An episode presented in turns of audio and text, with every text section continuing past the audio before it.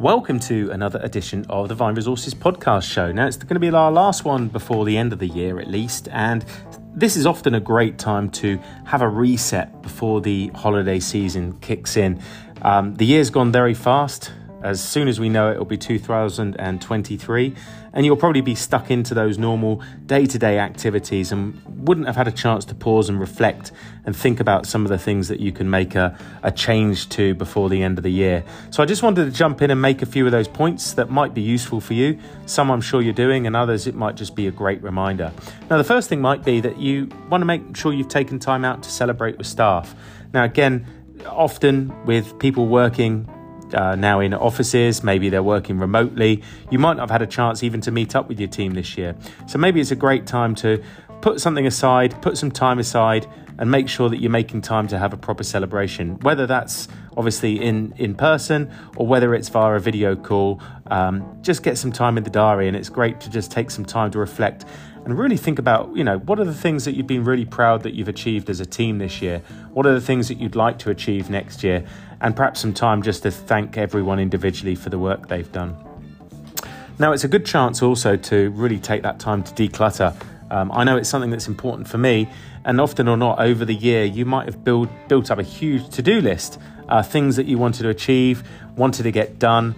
Obviously, you've got probably a lot of emails and that needs to be addressed as well. So it's a great time to declutter. Think about what's important to you.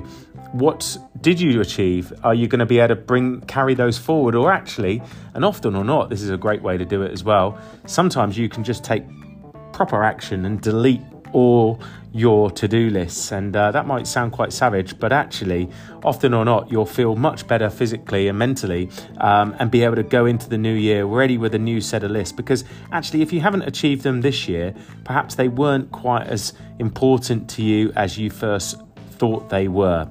Um, emails are great to clear out, and it's good to come back with a fresh inbox for the new year. Think about some categorizing some of those uh, emails that you may get into different categories in your inbox. So, again, you can make sure that you're on top of the most important things that you need to deal with as well.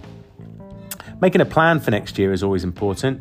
And I'm not just talking about the business plans, you've probably already got those in place and you've already probably been discussing your budgets and the projects and programs that need to be delivered into 2023.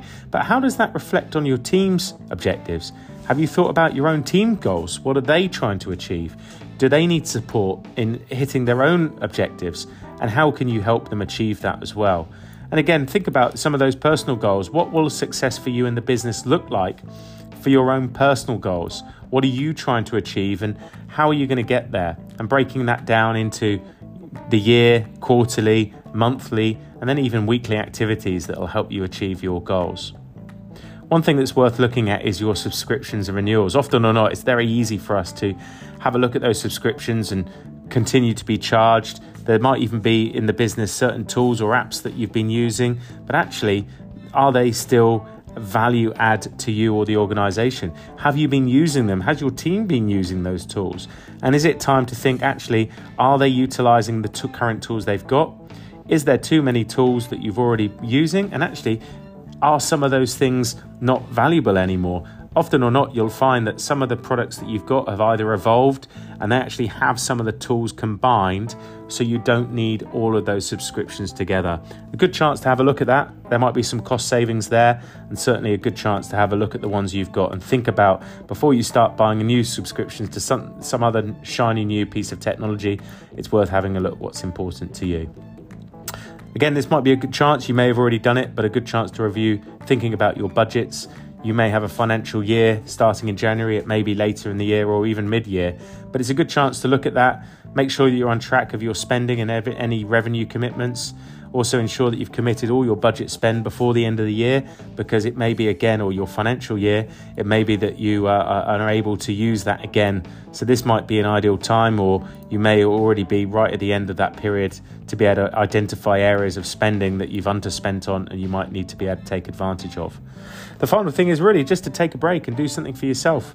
You know, this is a great time where things may be quieter depending on your. Uh, business, your location, the customers that you support.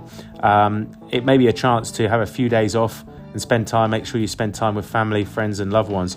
certainly in Europe, some people may not be back into the office uh, or the business environment until early into the, the new year, into January. Other places may be back straight after the Christmas holiday. But do take the time out to make, make sure you make time for friends and give yourself some own, own downtime and make sure you invest in what's important to you next year and what's going to make success and make you happy. We look forward to working with you or speaking to you in 2023. Thanks very much and have a good end to your year.